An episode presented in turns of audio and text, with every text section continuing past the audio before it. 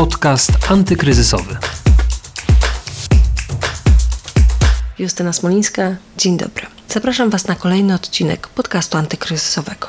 O sytuacji rynku nieruchomości, cenach mieszkań, domów jednorodzinnych i działek budowlanych rozmawialiśmy z Jarosławem Krawczykiem z serwisu nieruchomości Otodom.pl na początku kwietnia, kiedy tak naprawdę epidemia w Polsce dopiero się rozkręcała.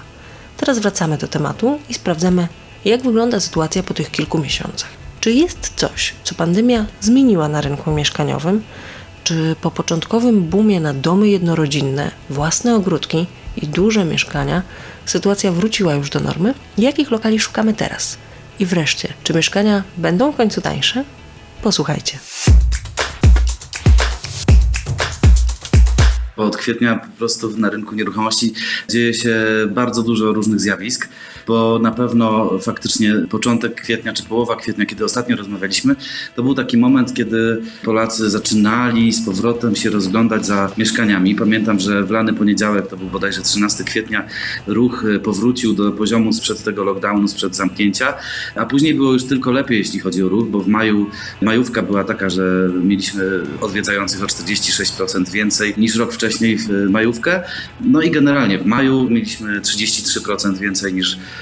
w maju poprzedniego roku, w czerwcu 38% więcej odwiedzających. W lipcu widać pewne wakacyjne rozprężenie.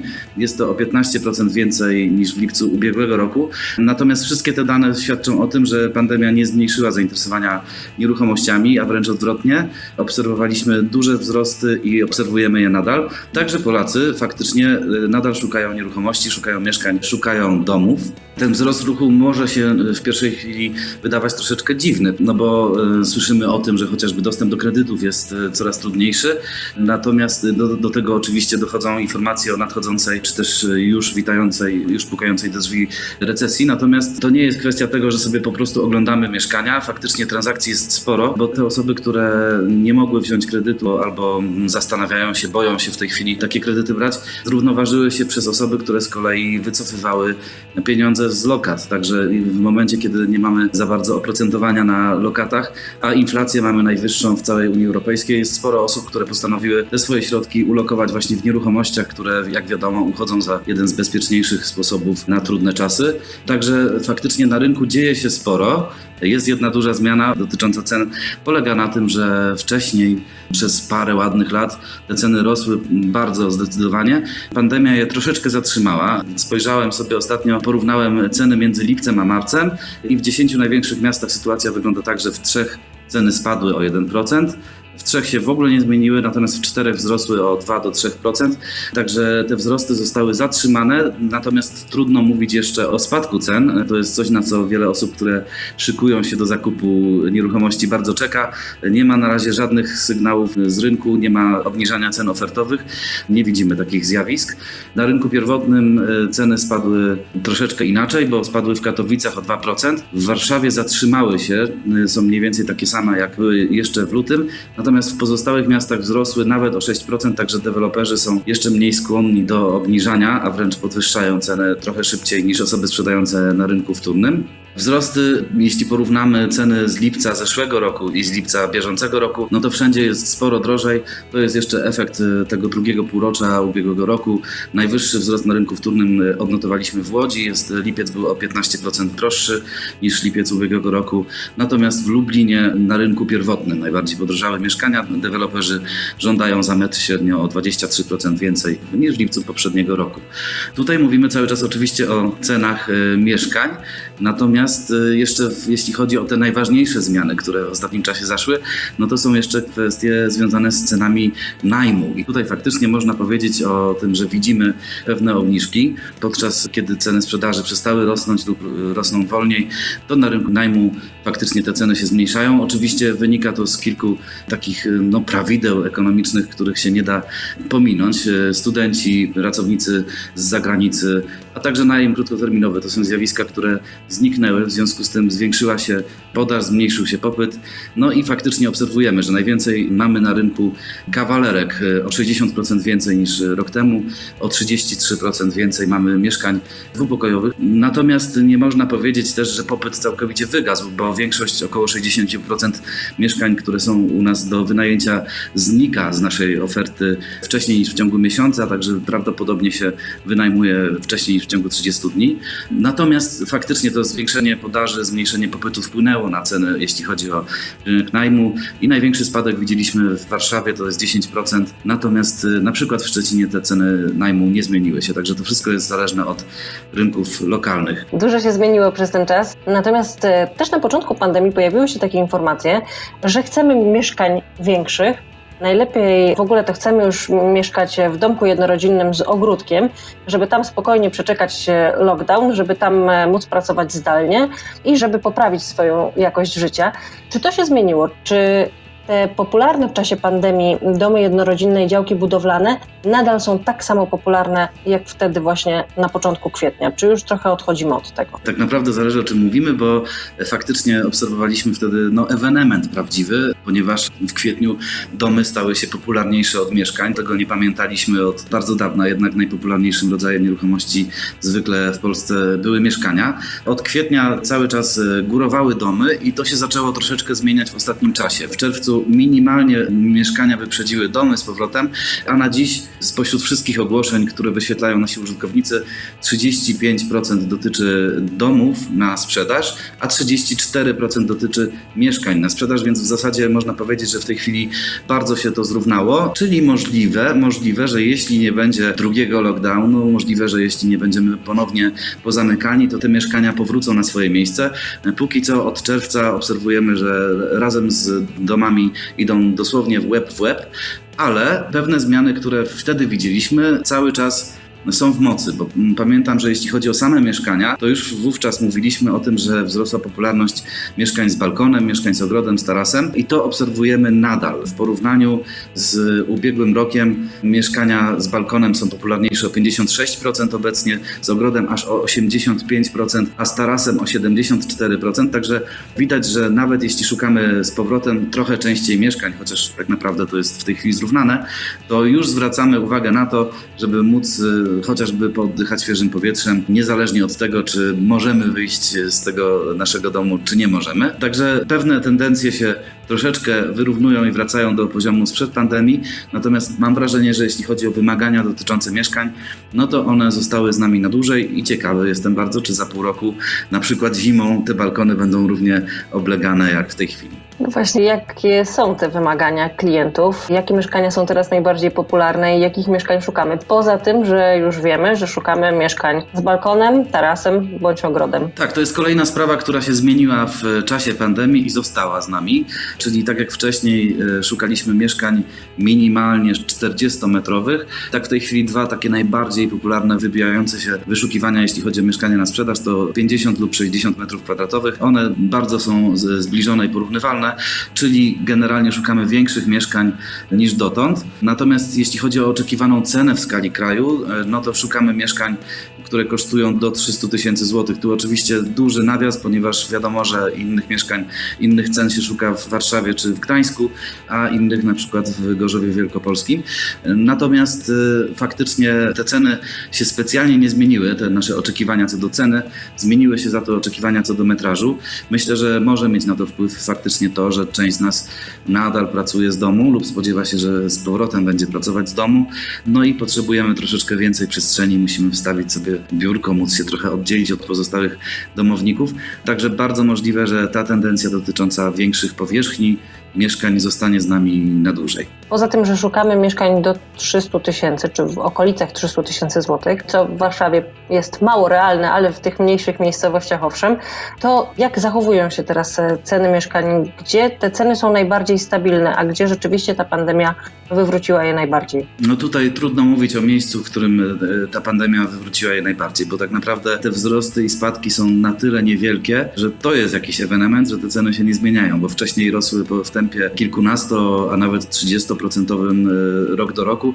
W tej chwili faktycznie te wzrosty, jeśli istnieją, to są 2-3%, może nie rok do roku, bo rok do roku, jak mówiłem wcześniej, one są większe, natomiast tak porównując te ostatnie półrocze, to faktycznie te różnice są od minus 1 do plus 3% w dużych miastach, więc w zasadzie po prostu można powiedzieć, że wszędzie te ceny stoją. Nie ma jakiejś prawidłowości, że Warszawa na przykład rośnie, a pozostałe miasta nie. Tutaj nie widzimy tego typu tendencji. Czy to się Pana zdaniem utrzyma? Bo mówi Pan, że jest Pan ciekawy tych kolejnych miesięcy, więc my też sobie trochę pogdybajmy.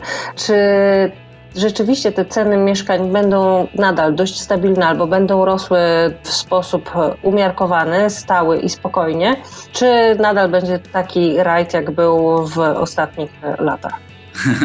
Myślę, że ten rajd będzie dosyć trudno ze względu na to, że no, dochodzą do nas różne niepokojące informacje z, z, generalnie całej gospodarki, więc jeśli faktycznie nie będzie zbyt fajnie, to też nie będziemy zbyt skłonni do inwestowania czy wydawania wszystkich swoich oszczędności na mieszkania, nie patrząc na koszty.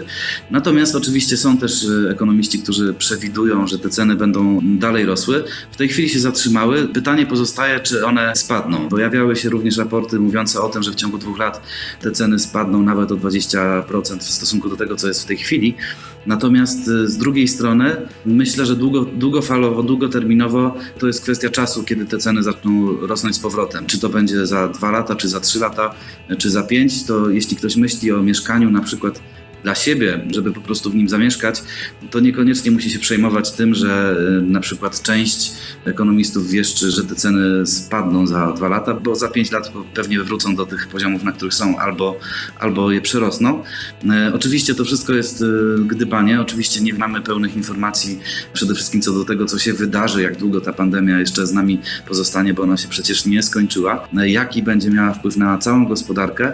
To, co wiemy, to na pewno to, że rynek nieruchomości reaguje z pewnym opóźnieniem i tak jak niektóre inne rynki reagują bardzo szybko i, i, dramatycznie na wszystkie wydarzenia, tak rynek nieruchomości jest spokojniejszy.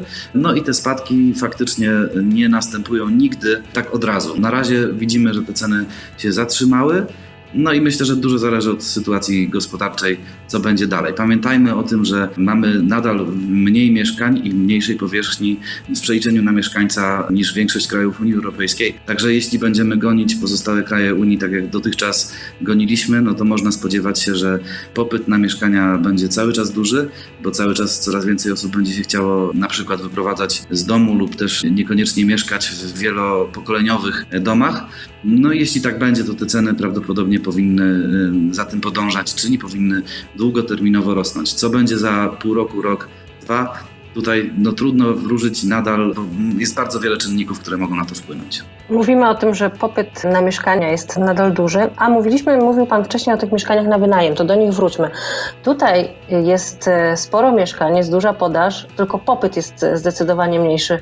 Czy to się Pana zdaniem też dość długo może utrzymywać? Bo już wiemy, że część studentów e, do szkół nie wróci, nadal będzie miało nauczanie zdalne, więc popyt na te mieszkania, które do tej pory studenci wynajmowali, może być jednak znikomy.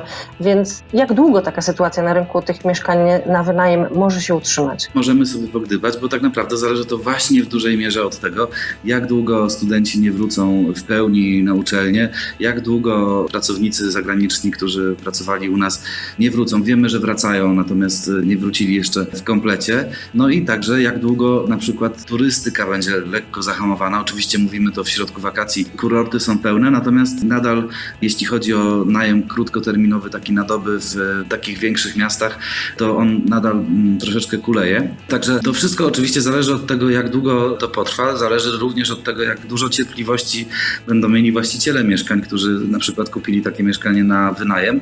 No bo taki pustostan utrzymywany też kosztuje. Jeśli ktoś to jeszcze kupił na kredyt, no to musi jeszcze spłacać do tego raty.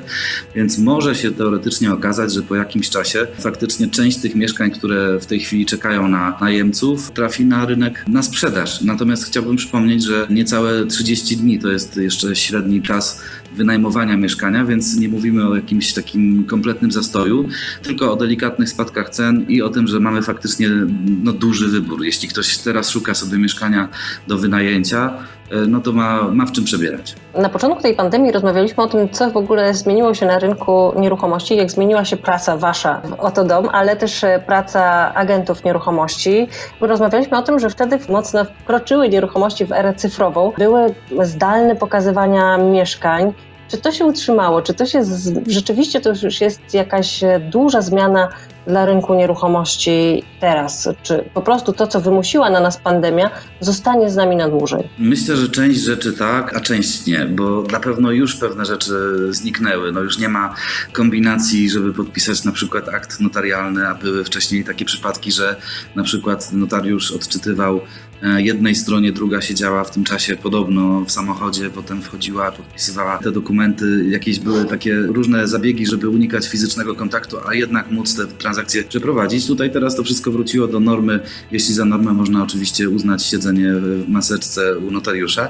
Natomiast te rzeczy oczywiście będą wracały e, bardzo szybko. Jeśli chodzi o kamery, które, o których Pani wspomniała, to wydaje mi się, e, nadal tego zdania jestem, że one zostaną z nami jednak na dłużej, bo to jest po prostu bardzo, bardzo wygodne dla obu stron, zarówno dla osoby, która chce sprzedać nieruchomość, jak i dla osoby, która chce ją kupić. Ta kupująca może się przejść po takim mieszkaniu, a właściwie może się przejść po 20 takich mieszkaniach, wybrać sobie takie trzy, które chce zobaczyć na żywo i wtedy zdecydować, którą kupuje.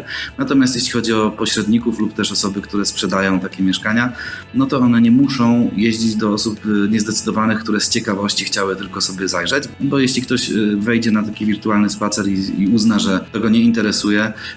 no to po prostu nie będzie zawracał, krótko mówiąc, głowy osobie sprzedającej. Myślę, że to pozostanie z nami ze względu właśnie na tą wygodę i na skuteczność, bo mieliśmy dane, okazywało się, że te ogłoszenia fotodom, które mają wirtualny spacer są dwa razy częściej odwiedzane niż te, które tego spaceru nie mają. Także widać, że jest takie oczekiwanie, takie zapotrzebowanie, żeby móc sobie te mieszkania obejrzeć nie tylko na zdjęciach, no bo nie, nie ukrywajmy, że takie spacery faktycznie pozwalają chociażby lepiej wyczuć proporcje, zobaczyć jak to faktycznie wygląda zdjęcia, jeśli są zrobione dobrym, szerokokątnym obiektywem, potrafią trochę zakłamywać i na przykład dodawać tej przestrzeni przy spacerze trochę trudniej o takie zabiegi. Możemy się łatwiej zorientować, jak to mieszkanie wygląda. Dziękuję bardzo za rozmowę. Naszym gościem był Jarosław Krawczyk z serwisu nieruchomości Otodom.pl. Bardzo dziękuję. Dziękuję. To już wszystko na dziś. Zapraszam Was do słuchania kolejnych odcinków podcastu antykryzysowego. Wszystkie rozmowy znajdziecie na stronie pb.pl ukośnik antykryzysowy i w aplikacjach podcastowych. Justyna Smolińska, do usłyszenia. Podcast antykryzysowy.